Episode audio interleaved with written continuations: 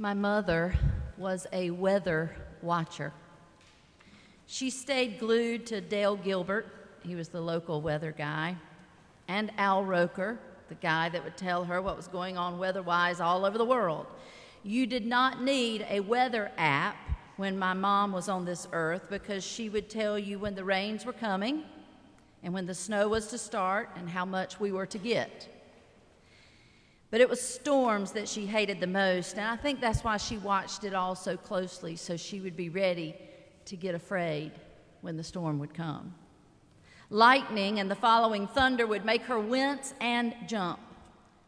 As a matter of fact, did you know that if it's lightning, you can't take a shower or a bath?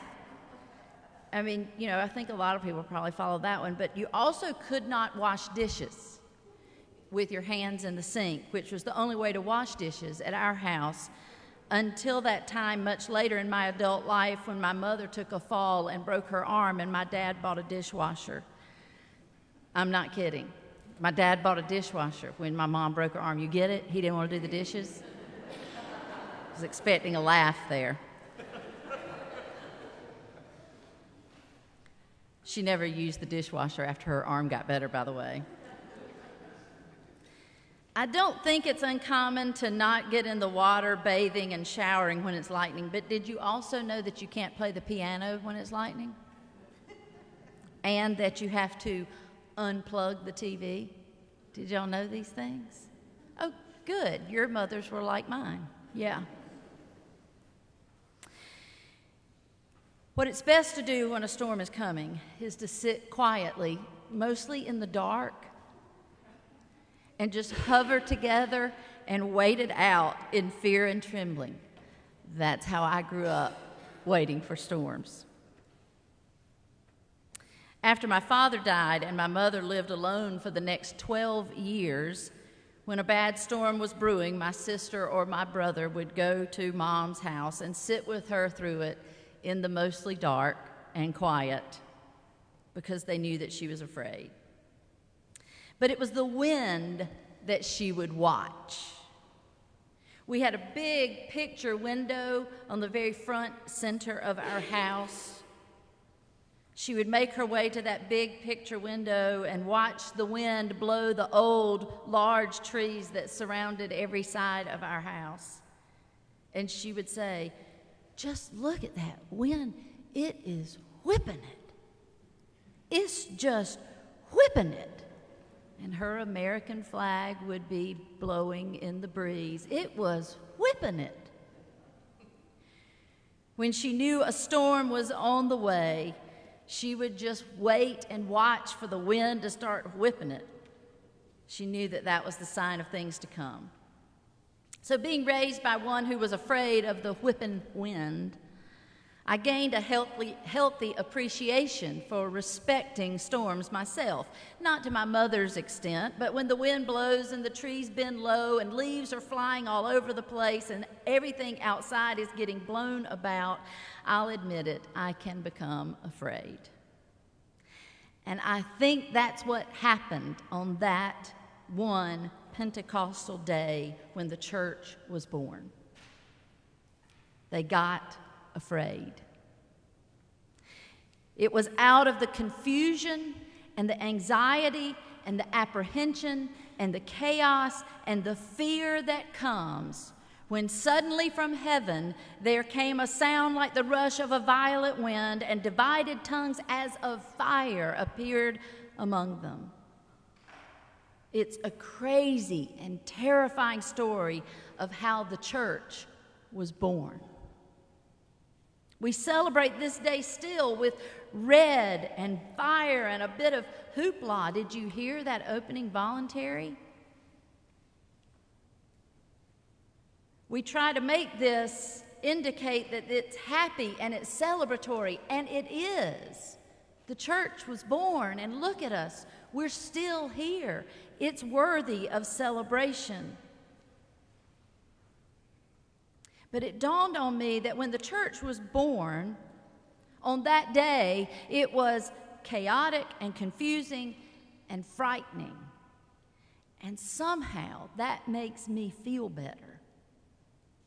because we're living in a chaotic, confusing, and frightening day ourselves.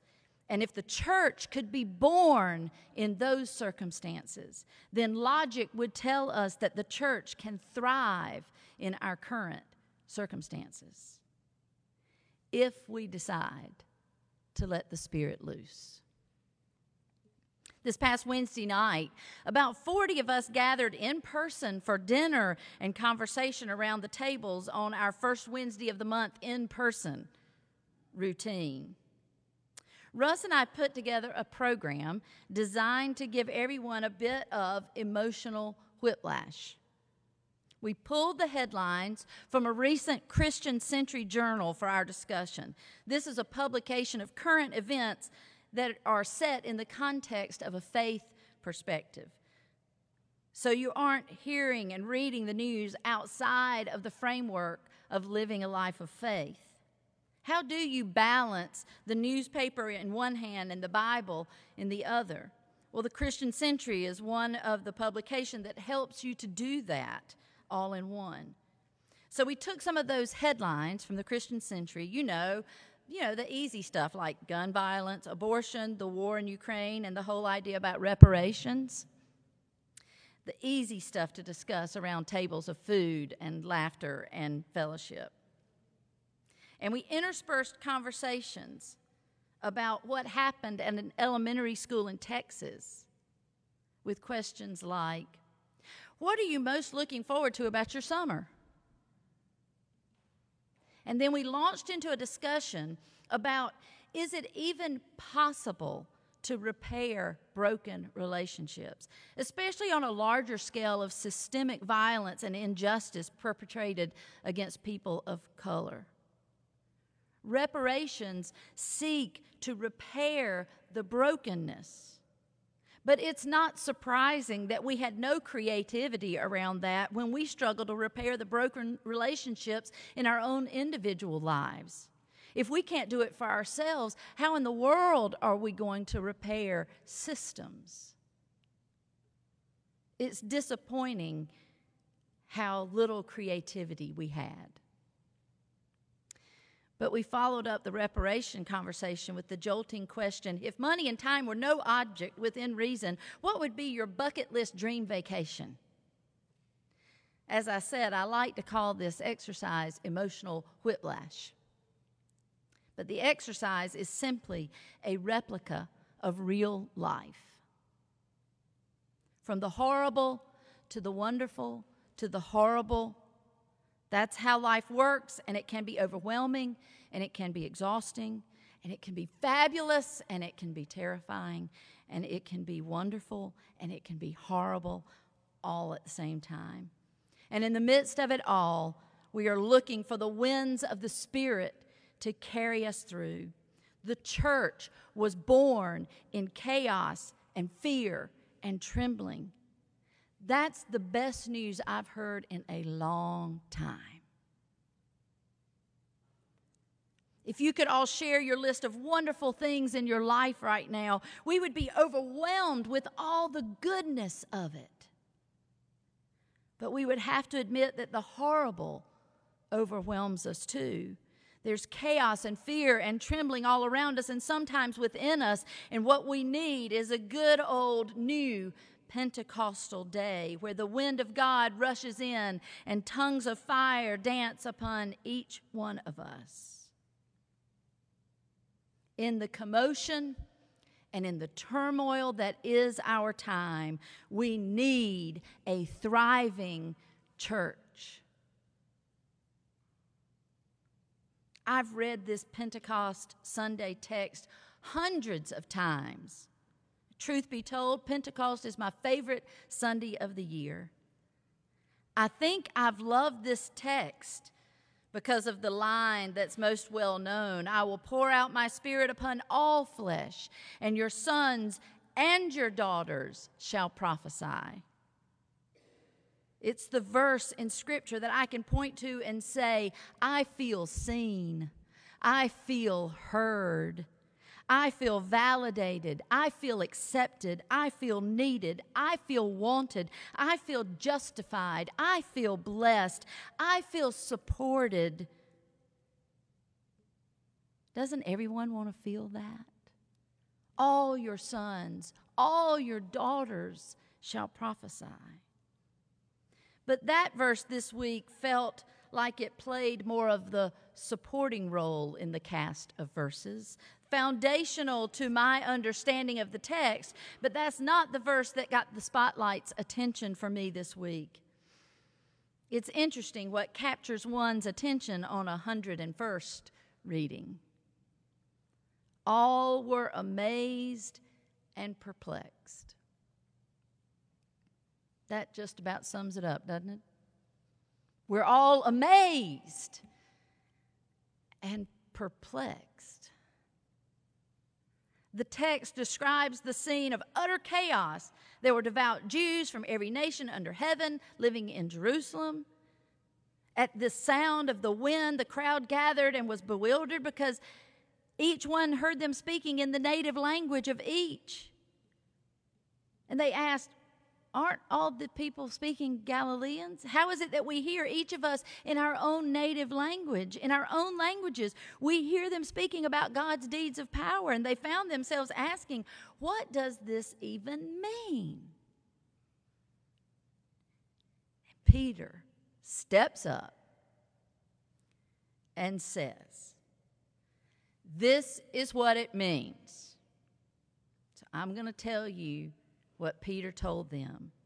If you are feeling amazed and perplexed, this is what it means that God's Spirit has been poured out on everyone, and you shall prophesy, and you shall see visions, and you shall dream dreams. In other words, you shall speak the truth. You shall look ahead. You shall hope. Out of chaos and in our fear, we shall not be immobilized, but rather move ahead. Take that next step. Speak for those who have no voice. Work for the common good Tell the good news. Remind people that they are loved. A baby is born just weeks before we do three funerals within eight days. I am amazed and perplexed. Vacations are planned, dotting all the I's, crossing all the T's as children and teachers are gunned down in their classroom. I am amazed and perplexed. Swimming pools are jumped in as bombs drop on Ukraine. It will happen at five o'clock with our youth today. They will jump in our swimming pool as bombs are dropped on Ukraine. I, I am amazed that youth will show up and stay together as a youth group. And I am perplexed that we have so little creativity about how to deal with war. In the midst of despair and confusion, we will not be paralyzed or quieted. We will be bold and impassioned to be who God called us to be. There has never been a time when a thriving church was more needed. There has never been a time when a thriving church is more needed. There's never been a time when a thriving church is more needed. Let us work together, be together, share together, prophesy together, vision together, dream together. I don't even pretend to know what is next after this life. I trust that it is more than I could ever hope for. And whatever it is, I have no idea what it looks like. But I like to imagine it like you do. Today, I find myself imagining my mother looking down on 3900 Park Road and saying, Just look at that. The wind's just whipping it down there.